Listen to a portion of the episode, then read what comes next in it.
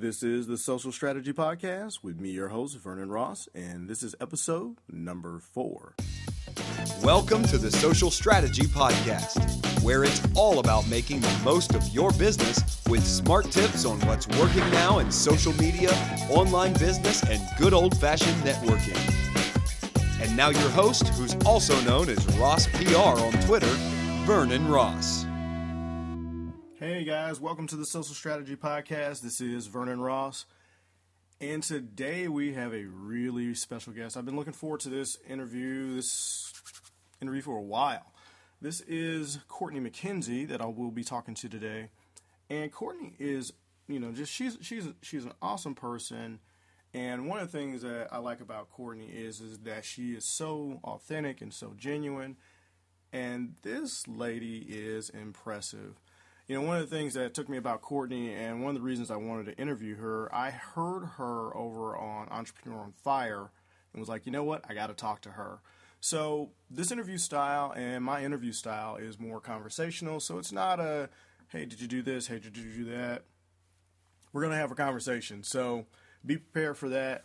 Um, one of the things I love about Courtney is her credo on her website. I roll with a big heart, a big smile, and a whole lot of hustle and that is absolutely true. You're going to find out in this episode uh, things about Courtney, what she was doing in high school to actually make money. She actually started her own business while she was still in high school, doing it, hustling, paid for college with her pageant success and eBay business. She is just a phenomenal character. You guys have to meet her. And, you know, without further ado, I'm not going to delay it anymore. Let's go ahead get right into the interview. Okay, guys, so welcome to the Social Strategy Podcast. This is Vernon Ross, and I have a very special guest with us today. I have a Miss Courtney McKenzie. Hi, Courtney. Hey, Ross, how are you? I'm doing good. So, let me tell you guys a little bit about Courtney and what she does and, you know, why I've had her on the show today. Courtney is is pretty amazing. Um, if you guys have not heard of her, her podcast is Entrepreneur 2.0. It's been in the top of new and noteworthy for quite a while, and probably one of the top podcasts in iTunes. So you should have heard heard about it if you haven't. Um, Courtney has a really interesting background. She was, a, you know, political science uh, degree from from Florida International University one of the interesting things about Corey is is that she was Miss Jamaica Interna- Intercontinental, and when was that, Courtney? That was in 2008. That's pretty amazing because I, you know, I've never actually interviewed a pageant winner. well, thank you. I'm really so, honored. that that is that is pretty awesome. Uh, you've got a, a really great story as far as how you've built your business uh, you were named like one of the most powerful young business leaders in Florida. Yeah, it was. It was. I, have had a few. That was probably one of my most uh, prestigious awards. So that was pretty amazing. But it was the top top 25 most powerful and influential business leaders in South Florida. Wow, that is that is pretty amazing. So, and I was the youngest actually, which is kind of crazy. so how, how old were you when that happened? That was last year. So um, I don't want to tell my age, but uh, I was 25 when that happened. So oh I was the gosh. youngest to ever been named. And everyone around me was like, who is this young girl? Who, you know, it, it, was really funny at the photo shoot. They're like, who are you? And why are you here? And right, right. Are you here pretty... to get our coffee or? right. They're like, uh, I'll take mine medium black with one sugar. And I'm like, nope, not wrong person. oh, that is, that is crazy. Okay. So I gave people a little bit of background about you. So tell us about, you know, how did you get into doing your own thing and doing your own business? Because what I run into with some of the people that I coach and some of the people that I talk to, and I run into a lot of business owners being involved in social media and working with small businesses – the solopreneurs, the people that are on their own that most times are married or in relationships or some that are just single and wanting to get out of the cubicle nation and the rat race. How did you get started at such a young age? Well, it started with me being, I've always kind of had that uh, leadership mentality. I grew up with all boys. Uh, I have two big brothers and all boy cousins. So my house was really competitive. Everything was a competition in my house. Um, who can get to the remote first is a competition. It's it's crazy how that is. But being around men, I learned how to be really competitive at a very young age. So I always wanted to be the leader in everything I did. If I was going to be in an organization, I wanted to be president. Uh, and even if I knew, knew knew nothing about the organization, I wanted to be president. I would study up before the before the election so I can position myself to be president. It was just kind of silly sometimes, but that mentality really helped me when I was in college. And so I went to FIU, um, and my first semester there, I ran for the president of Black Student Union. Um, and it was really funny because everyone's like, "Who is this girl? We don't know who she is." I was I transferred from a different college, um, and I just wanted to really run for president so that I can kind of get on people's radar really more than anything. But um, just having that mentality really set me up for for great things to come. And so I didn't win. I, I actually was short by like five votes or something silly like that. But oh um, I know it's really funny how how much you can how much you can learn from just really positioning yourself properly. But I didn't win. Um, but I actually went on to become the the PR and marketing person for the Students Programming Council, which at FIU we had over a half a million dollar budget to, to manage. And so I was managing a half a million dollar budget um, along with the other uh, board members of Students Programming Council, but we had the ability to hire people like uh, Ludacris or like uh, all these different people to come in and talk to students. So we had this massive budget, and so I really learned how to market and how the importance of PR and and print design, all these different aspects of of marketing. Um, and so I didn't really realize it then that I was developing a passion for marketing so I took that what I learned, and after graduation, um, I did an internship I learned a lot more from that internship. And then I had a part time job along the way. I realized that that part time job was not what I wanted to do. I hated it. Um, and I cried when I didn't get a promotion. And although that makes no sense, so we'll talk about that a little bit more. But I thought that that was the end of my life. I didn't get this promotion. Um, and it actually ended up being a blessing. So, blessing. So I took what I learned at FIU and working with the student organizations, and I took that and I formed a business. And um, I haven't looked back since. And I've been writing my checks for the past three years. oh my God! So Courtney, you're able to actually take your experience with the uh, student union and with the Black Student Union at, a, at your university, and just start your own business. Yeah. How how scary was that, and what what were some of the steps that you did as a young college student just coming out of a college? how did you just how did you just have the courage to just go out there and start and and what how can you give people advice on you know, what's the first step that you did? What's the first thing you did? The first thing I did was I found a mentor. And I didn't, didn't just find one mentor. I actually found tons of people who could offer support and who had been there, done that type of mentality because I knew that they would be more likely to help me because I wasn't necessarily their competition. I was like the new kid on the block. So the first step is to always find a mentor. And then I think after finding the mentor, you surround yourself with the right people who are going to help you execute the ideas. It's funny, I actually just, um, the podcast episode today that I released is talking about the five types of friends every entrepreneur needs.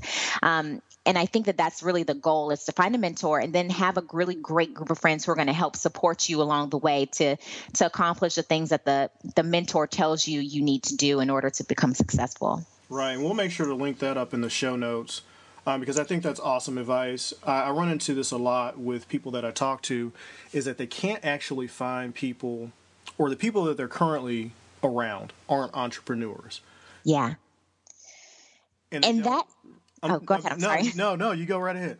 No, I was going to say, yeah, you know, that can kill. I feel like when I'm talking to my non entrepreneurial friends, they don't get it sometimes and they don't get why I can't make the baby shower or I can't make uh, the party, the happy hour because I'm focusing. I'm focusing on growing my business, or I have to get this idea out, um, or I just I have to be by myself for that next 24 hours in order for me to actually make the idea you know, in order to flesh out the idea, I feel like they don't get it sometimes. But when you surround yourself with other entrepreneurs, so when I'm talking to my friends who are entrepreneurs, we just have the, we go off on tangents and we're just rambling, but it all makes sense and we all bring it back together. And then I actually have steps that I can take towards execution. So it, it's totally different when you hang out with people who are actually entrepreneurs and who get it. right. So let's switch gears a little bit. I, um, I was looking at some of the videos that you shot and one of the things I talk about is networking, and I do a lot of uh, LinkedIn consultations. One thing that I heard from you that I had not actually told people to do is to update the project section. Can you explain a little bit about what the project section is in LinkedIn and why you gave that advice? Yeah, so the project section in LinkedIn is all about highlighting what you're doing now because it's great that you have your resume on there, but a lot of people only put their LinkedIn resume. I mean, they put their resume on there and they leave it, and then they hope they they wonder why they don't get ever get business from LinkedIn. I've actually gotten uh, several contracts from LinkedIn because I've had projects updated and people are looking for, say, they're looking for someone who does social media, but they're looking for someone who's done work with TV or with video or things like that specifically. If you have the project section updated and when they find your your profile based on those keywords, they're able to say, oh, this person's a great fit. They actually know a little bit about what I'm looking for.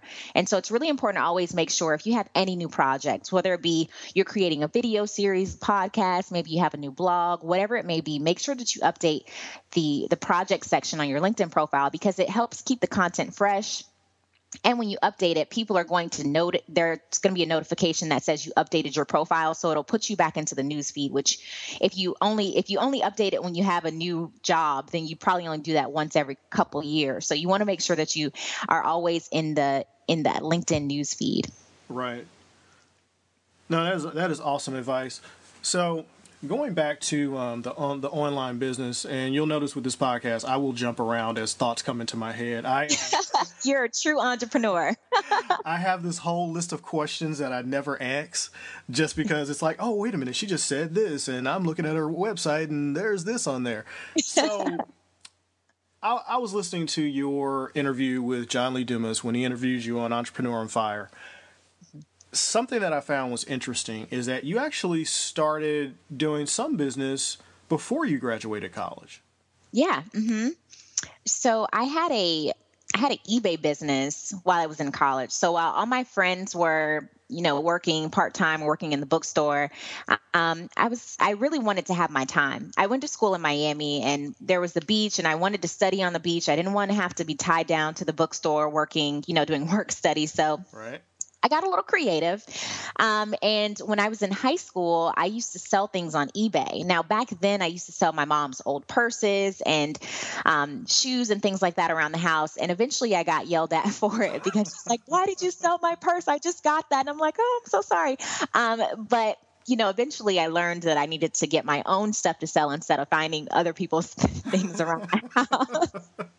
so I didn't get in trouble. But um, but when I was in high school, I started selling things on eBay, and so when I went into college, I already had a, a expert experience with um, selling things on eBay. So I went to consignment shops. We had a lot of them in Miami, and there were the areas that I was in in Miami specifically um, had a lot of really high end consignment shops. And so I would find things that were um, hundreds of dollars, and I would find them for like $10, $20. And what I would do is I would give them a new life. I would add new buttons, maybe add some new fabric to them, just kind of jazz them up a little bit, and I would resell them on eBay for like quadruple the price that I actually right. paid for them. So it, it helped me eat steak and lobster in college as opposed to eating the ramen noodles like all my friends were. Um, so it was it was a really cool business and and it helped me it helped me pay for college. oh my god! So you actually started in high school. I wouldn't really consider myself an entrepreneur in high school. I was just I was just figuring it figuring it all out then. But uh, but yeah, I did start in high school. Yeah. I'm pretty sure you're figuring it out in high school was probably more successful than most small businesses that start up in their first few months. Because I'm here to tell you, I, I talk to a lot of people that start their business, and one of the problem is is that they don't know how to generate revenue. Mm-hmm. And I've I can't remember that entrepreneur um, who had this story, but I think it may have been uh, the author of Re- Rework. It was one of okay. those guys, and he was talking about how he just learned how to sell because you have to learn how to sell things and make money before you can actually start a business. Oh yeah. And uh, it may have been Chris Guillebeau. It was someone like that. I'll have to look it up, and I'll link that up in the show notes once I uh, clean the cobwebs out and, and bring that back to memory. But that is pretty amazing that you started in high school and then in a college. It, it worked for me. It was, it, you know, it didn't really seem like I was doing anything revolutionary. It didn't seem like I was. It, it just felt normal to me, and um, and I, I was good with words, so I added some words like amazing or beautiful, gorgeous, you know, those type of selling words, and, and it worked. it, it worked for me. so, give us give us one piece of advice that you would you would tell someone that doesn't really have a support system, because that's what I run into most oftentimes, especially with uh, female entrepreneurs that are starting, that are you know raising a family or just starting by themselves and they don't 100% have a support system in place. So could you could you give us your advice for, you know, what what would you tell a person that doesn't have a support system, especially a female entrepreneur really just getting started? to the female entrepreneur who needs that support system because we all need it. We all need the person who says you're doing a great job or don't quit yet because I promise the moment that you think you want to give up or you're just done and you're not getting the results, if you just go a little bit longer, a little bit harder, that's when you actually reach your goal. And I've been there tons of times. Um, so I think the, the best advice I can offer is to make sure that you surround yourself with the types of people who are going to motivate you. And if you don't have those types of people, there are tons of people out there who need the same support. So if you highlight what you're really great at. Like some of your strengths may be uh, you're very goal oriented. You have a you have a great way of keeping track of things. Um, if that's your personality type then you can offer that to someone else who may be very creative and who is a great marketer. So you guys can feed off of each other's energy and each other's strengths and weaknesses and really become like a powerhouse. So to find those people a great way to start is by getting on meetup.com um, and meetup.com is a great resource because you can find tons of local groups based on your interest. So if you're an IT person, um, if you're a marketer, if you are a media entrepreneur, then you can go on meetup.com and find other like minded individuals. And they have meetups every month. Some have them as frequent as every week. And you find a group of people who you can who you can click with and who will give you the the motivation and support that you need. I think that's a great place to start. And if you have a little bit of a budget, then I think another place to start is to find a mastermind group that you can join because I found that joining masterminds, I, am a part of about three of them right now. Um, they've really helped me think outside the box and to help other people think outside the box. So it's kind of like a win-win, and you're both everyone in the group is is getting something from it. Right now, mentioning masterminds, I um I saw a couple weeks ago that you actually have an Entrepreneur 2.0 masterclass. Yeah, yeah, I'm really excited. We're launching on November 1st. Um, and the goal behind it, Vernon, was really to help other entrepreneurs who need that inspiration, who need the motivation, who need the cheerleader or the person to say, hey, think about it this way. Because we all have great ideas. The, the ideas aren't the, the difficult part. The, the difficult part is the execution. And we need a, a team. I would, you know, that saying that there, it takes a village to raise an entrepreneur or raise a kid. Mm-hmm. I think it takes a village to raise an entrepreneur. And so that was the goal behind um, the Entrepreneur 2.0 Masterclass. Oh, wow. So that, that starts up on November yeah, November 1st, on Friday, November 1st, we're going live. Um, and it's a small, concentrated group of go getter entrepreneurs. We wanted people who are very serious about their business growth um, and who have something to bring to the group. We don't just want people who have no idea how to do anything, but we wanted people who um, are really positioning themselves to become really great entrepreneurs or to grow their business. Okay, cool. That is uh, that is awesome. Yeah, I saw that and wanted to make sure to ask you about it. Now, one of the things that you do is you you write an article for or articles for Black Enterprise magazine. Yes, yes. How did you how did you get into that? How did that happen? Uh the it was well i had a lot of people who were featured in black enterprise a lot of friends um, and i just asked them how they were able to do it and really what happens with all these magazines is that they need content just like you want to give them content. So when you position yourself to give them really great content and you send it to the right person, then that's when you actually become that's when you actually get published in the magazine. So I just found the right people to I, I came up with a great list of ideas that I thought would be suitable for their content or their their readers. Um, and I and I pitched it to them and and it worked. So now, how did you how did you pitch it? You just, did you just email the person? You email the you know the editor, and it's like, hey, here's a here's a great idea that I have for some articles. Yeah, well, a lot of websites have um, the contact page. Every website has it, like Forbes, um, Inc., all of them have that. Um, and you can basically pitch your idea to them. Now, hopefully, it's a good idea and that they'll respond to you, but it doesn't always happen the first try around. So mm-hmm. I say have about four to five different articles with really catchy titles. Um, and you just kind of send them a snippet of the article. Um, and they'll contact you if they think it's a good fit for their readers. So that's the best place to start. Oh wow, that is really good advice that I actually didn't intend on getting today. if you want to get an article published in a major magazine, that all you really have to do is go to the contacts page and have some good articles written and send it to them. Absolutely, absolutely, it works like a charm. that is awesome advice. Okay, so I like to always ask one off the wall question: How did you end up in India? Oh. that's a okay. So um, India was I always wanted to go to India, um, and I just kind of planned it. I, it. It took about three or four. It was actually a short planned trip, but it was about three months in the making. Mm-hmm. Um, and I was there for 10 days and it took a day to get there and a day to get back. So technically it was like almost a week because it takes so long to get there. Oh my gosh. Um, right. But I was there for a week and I started off in uh, where did I start off in? I started off in Gurgaon, um, and I was there for a day. Then I went to Jaipur, which is where they have all the really expensive fine jewelry. Um, I went to Mumbai, which is Bombay, where they have Bollywood. Mm-hmm. Um, it was all over the place, but I had a it was it was my little sabbatical. I really needed to take a sabbatical because I was trying to transition into a new um, part of business, and so I really wanted to make sure I had a very clear mind. And so I chose India, and, and it worked out. wow, that is awesome. Yeah, I saw that on your about page, and I'm like, okay, I gotta ask, how did you how did you end up in India, and are you also doing business in India? Uh, you know, the funny thing is, I did start when I was in India, a part of the trip, it was part business, part pleasure. And so when I was there, I did start a new um, business endeavor there. Um, and, and in between me riding camels and, and riding elephants, which was pretty amazing too. So I did start a business there. Um, I actually haven't, I, I closed that part of business. Um, it, it wasn't really something that I wanted to stay in business doing. So, so I did, but it's, it's not existent. It's non-existent now. Right. Yeah, that actually leads me to another question that uh, most entrepreneurs I find have multiple streams of income. Mm-hmm. Now, I know that you do your, you have your PR business and consulting business. What other things do you do online to um, diversify what you're doing in business? Well, right now, the my main focus right now is building the audience with like similar to what you're doing is building the audience with my with my podcast and really providing tons of value.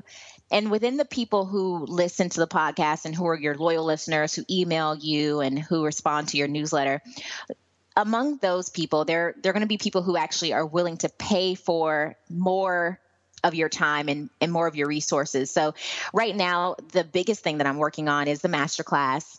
So, in addition to the masterclass, I'm also um, going to be having live events. I'm in Miami, and it seems to be a destination that everyone wants to come to. So, um, I'll be doing live events, and then I'll also um, I'm doing online coaching as well. Oh wow! So, when's your first online or live event? When do you think you're going to do that? My first live event will be next uh, next fall of 2014. Oh, that, that's exciting. Have you um, do you have planned guests, or are you in the planning phases of that? I'm in the planning phases right now, the planning phase right now. So it, it's still, I wanted to make sure I gave myself more than enough time to set it up. And I wanted to actually be an adventure type of um, live event. So instead of just being tied to a room where, you know, you're just listening to people talk, um, I'm kind of a thrill seeker, so we're going to do some things like jet skiing and go to the beach and things like that. So I'm still working out everything right now, but it'll definitely be next year. Oh my God! So this is a uh, social strategy podcast exclusive that we now know that you're going to be doing a live event next year. The first time I've ever told anyone. All right, that is that is awesome. Okay, so you walk into a room and you don't know anybody. What's your method of actually meeting people and finding out who you need to know in the room and who you want to talk to? Well, I used to when I was first starting out in business. I just went to every networking event I could I could attend. Um, and back then I had a limited budget, so and I still like to bootstrap. Um, so I would go to the free events more so than the paid events. But now I go to every event that I go to now. It's very um, strategic.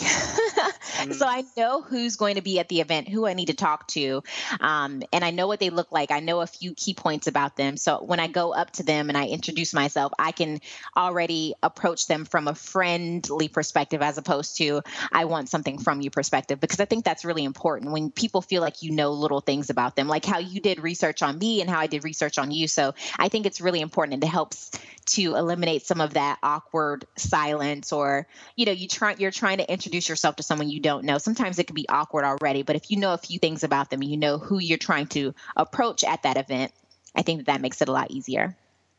Right. You know that's funny that you gave that advice because it's, it's the same advice that i give and it's what i do is i will try to connect with people on twitter or on linkedin see what they look like get an idea of who they are and have some interaction with them before we actually talk so that when we talk, it's kind of like we know each other. Right, right. It's really key because people like to do business with people they like. And so when you when they feel like they already know you or you know them or you know say they're a big uh, Florida Gators fan and you're a Florida Gators fan, you already have that that thing that keeps you together and that bonds you. So I think that it's really important to have those. Right, that is awesome. So I was going to ask I um I understand that from with some of the interviews that you've done, you've done some interviews with some pretty high pro- profile people. Thank you. How did you make those connections with like a Chris Brogan? The the cool thing is about Twitter and about websites and things like that is that people are so easily available. You know, they're it's not the the perception the perception of people being unattainable is no longer there because they're all on Twitter, they're all on Facebook. So um, and they're all and they all have websites with contact pages. So um, I did similar to what you did. I, I go on Twitter, I find them, I message them on Twitter, I go on their website, I message them on their website, I go on their Facebook page and message them on their Facebook page. Um, and and so it works sometimes. I think that it doesn't always work. It's not hundred percent, but there there will always be people who are more likely to do interviews than others, um, and there are others who are who are more strategic and they only do interviews when they're when they have things launching and things like that. So i think that that's also a good approach. If you if you know someone's coming out with a launch um, they're launching their product then it's a part of their marketing strategy to make sure that they're on as many outlets as possible. So they're more likely to do your podcast. So knowing when those events are going to happen and then just reaching out to everyone reaching out to everyone who you want to reach out to um, eventually one of them will say yes. And so i always go with the no approach Right. Instead of saying I want 10 yeses, I say I want two no's. And then I just keep on getting, I keep on going until I get the two no's. And then when I get the two no's, I say, okay, well, that's enough for today. That'll work. So, you know, with um, podcasting has become extremely popular this year. And oh, it's yeah. it's even it's growing even more in popularity with uh, services like Stitcher that are being installed in Ford vehicles, and of course iTunes and other podcasting networks people are getting more into podcasts and doing their own podcast. What right. advice would you give a new podcaster now that you're 38 episodes into your podcast, Entrepreneur 2.0, that you ran into that you could help them overcome? I think there are a few one. There are a few tips I can offer. The first is to make sure that you have a strategy behind it. I, I keep saying the word strategy because I think that that's that's the number one key to business and being successful in business is having some strategy behind it. So if you want to have certain guests on your show, I think the strategy behind that is making sure that you reach out to them in, in, advance and that you have a group of, of podcasts already edited. And so if if you get sick or you lose your voice or anything like that, you already have things scheduled and it's already set up so that you're not having to miss an episode. Um, I think that that's key because I had to learn that as well. Mm-hmm. like one day I, I, lost my voice and I was like, oh no, I can't go on. But it was okay because I already had episodes edited um, for that week. So I think that that's one tip. And then I think the second tip is to make sure that you're very consistent. If you're going to have one episode a week then make sure that it's the same day every week that you're not your your listeners aren't trying to guess okay well is he going to launch an episode this week or is it going to be next week i don't know um, so just being consistent and i think just have fun with it um, it's really easy to follow follow the the path that other successful podcasters have taken. Um, but I think that you just have to have fun with your own podcast. So with my podcast, what I like to do is have my own episodes sometimes, or I like to have like little snippets of of really cool music that I love. It just really depends on the mood, but I think that everyone who listens knows that it's me and it's my unique way of of doing my own podcast and delivering content. So just have fun with it and and be you. Right. So you know, when I was doing my um, equipment stuff, I did a podcast um, a few years ago, and it was horrible. and it's it's no longer on iTunes. It was just me and literally a hand recorder. Now I've got you know some equipment. What's what's the one piece of equipment that you would recommend for a new podcaster? Oh, that's a good question. Um, the number one, you know, I just started using um, Audacity. Uh, I'm mm-hmm. sorry, Audition, uh, Adobe Audition. I just started using that not too long ago. And I was like, man, I wish I knew. I wish I started using this when I started because it's so much easier and you can have a template and you don't have to, it makes editing a lot easier. Um, so I say Adobe Audition. Mm-hmm is the way to go. And they have a promo right now. It's like 40% off um, for like the next 30 days. And you get, so you, if you sign up within the next 30 days, you get 40% off for six months to a year. Um, so instead of it being like $52, you, I don't, I'm not good at math. So whatever, whatever 40% off of 52 is, you get a nice little discount. So right. I think that that's probably the best software. Oh, that's awesome. So Adobe Audition yeah, absolutely. It's really okay, great. I'll, I'll, make sure to link up to that in the show notes as well. I actually haven't tried Adobe Audition. I'm currently using GarageBand and bouncing back and forth between that and Audacity. Uh, I'm on a Mac, so I'm not really sure which way I want to go as far as editing software is concerned. I've used them all in the past, but Adobe Audition would be a new one for me, so I may give that one a try and they also have a free 30 day trial because I use GarageBand. That was I was using GarageBand and um and the call recorder mm-hmm. uh, for my for all my episodes, but I just recently got onto um, Audition and it's and I have a Mac too, and um and I love I love Audition. It's pretty awesome. Oh wow! So you moved away from call recorder and you just use Adobe Audition now? Yeah, mm-hmm. it took a while because it's it's I'm well. You're a tech person, so you're you're IT. You're very tech savvy, but um, I'm not really when it comes to software and things like that. I'd rather just hire someone to do it for me. But I really wanted to make sure I had a grip on it, so it took me like a weekend to actually understand how to how to maneuver through it because it's a lot more. It's not as simple as GarageBand is, but once you get it, it's it's much easier and it's it just sounds better too. I think. Well, I think a weekend is pretty tech savvy, so now don't give yourself some credit there. oh, I just took a, a, weekend to learn the software, and now I'm, you know, I guess as okay. opposed to like an hour. Like it might take you like an hour or two hours, but me, it took me like a whole three days. So you know. I'm still figuring out GarageBand, so it may take me a little bit longer to, to figure that out. Okay, so before we wrap up, I wanted to ask, what are you reading right now? What current book are you reading? Mm, okay, so I have I'm looking in my um in my iPad right now, my Kindle store. I have literally like 10 new books. But um one that I so I purchased this book maybe like a month or two or three ago, but um I started reading a bunch of other books in the in the middle of it, so it kind of went to the back burner. But I just started reading it again it's a really great book called Power Stories by Valerie Khoo. Um, and basically, what it is, it's just eight stories that tell you how to build a really epic business and a really epic brand. So there are eight stories that you probably never heard of, um, but they just go step by step into how this person created their brand and how they're like multi million dollar brands now. Oh, that's interesting. I had not heard of that title. I'll make sure to link up to that in the show notes. Is it available on Amazon? It is. Mm-hmm. Okay, cool. So, is there um, a tool that you're using, something uh, that you love, like a um, an Evernote? I've been using uh, Lift.do to oh. stay on task and motivate myself to, you know, meditate every day and get exercise every day and run at least once a week. Is there an app that you really, really love that you're using right now? Oh, so I just did a I just did my top 12 tools for my podcast is like my freebie offer. And in like doing research for that, I fell in love with this Wunderlist. Have you ever heard of it? I have not heard of Wunderlist. Okay, so Wunderlist is amazing. I have, I think every entrepreneur has this. It's not like clinical, you know, I don't have any medicine or anything like that for it, but I'm pretty sure that if I did go to the doctor, he would say I have ADD. So um, the Wunderlist helps keep you on task. I you have 10 different or as many different um, to do lists as you want to.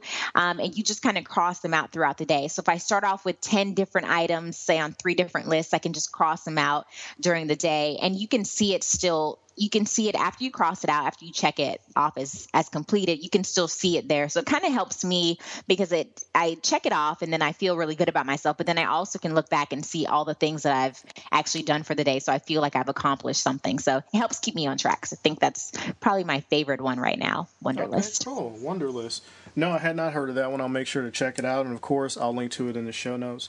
So courtney one of the, one of the questions that i've been asking uh, just about everyone is what's the one question that you want people to ask that they just don't get around to asking you?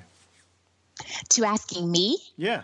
What's the what's the one interview question that you've never been asked that you want to be asked? Oh boy, that's a great question. I don't huh. I don't know. You know, I don't like to I don't like to know the questions ahead of time sometimes because I think that that can you can be too like prepared and too right. Um, so I don't know. I, I just always kind of wing it and I've and I've gotten some really great questions. You've asked me a ton of great questions. So I don't know what question would I love. Okay, I know one. So I'm a certified scuba diver. Um, I scuba dive. I just went scuba diving two days ago. I went cave diving. Um, so I guess I would like people to ask me why I scuba dive or what's so cool about it. I guess that would be a cool wow. question. so Okay, now I haven't, I have not been certified as a scuba diver. Um, I have been snorkeling, mm, which love was, it. Which was a little scary because I can't really swim. Okay. But I don't have a fear of the water. It's just that I just I sink. Okay. And I know it's just because I haven't been taught how to swim, so uh, no big deal there. Tell how did you get into scuba diving? Uh, it's really funny. So, um, my boyfriend and his and his colleagues decided that they wanted to, to become scuba divers. And so um, I was like, okay, let's do it. Let, us try it. Let's see what happens. Um, and so we all got scuba dive um, certified together. And we've been scuba diving now for, for a while. We've been to we've been to Mexico, um, been to Aruba scuba diving, um, and we've been to caves, and it's it's just a lot of fun. And you just, I've always wanted to be the Little Mermaid, but it, it gives it it gives it a whole new meaning now that I actually um, am going like hundred feet under sea and seeing shipwrecks and and caves, and it's crazy, but it's just really amazing. I love it. Oh my God, cave diving is actually pretty big here in Missouri. Really? Oh yeah, we've got some really intricate cave systems, and people go cave diving here all the time. They come from all around the world to go cave diving. It's not something I've done here yet, but I'm I want to do it. I didn't know that. That's a good. I'll have to add it to my list of, of places now. Yeah, I'll have to send you some information on on some cave diving adventures that you can go on here.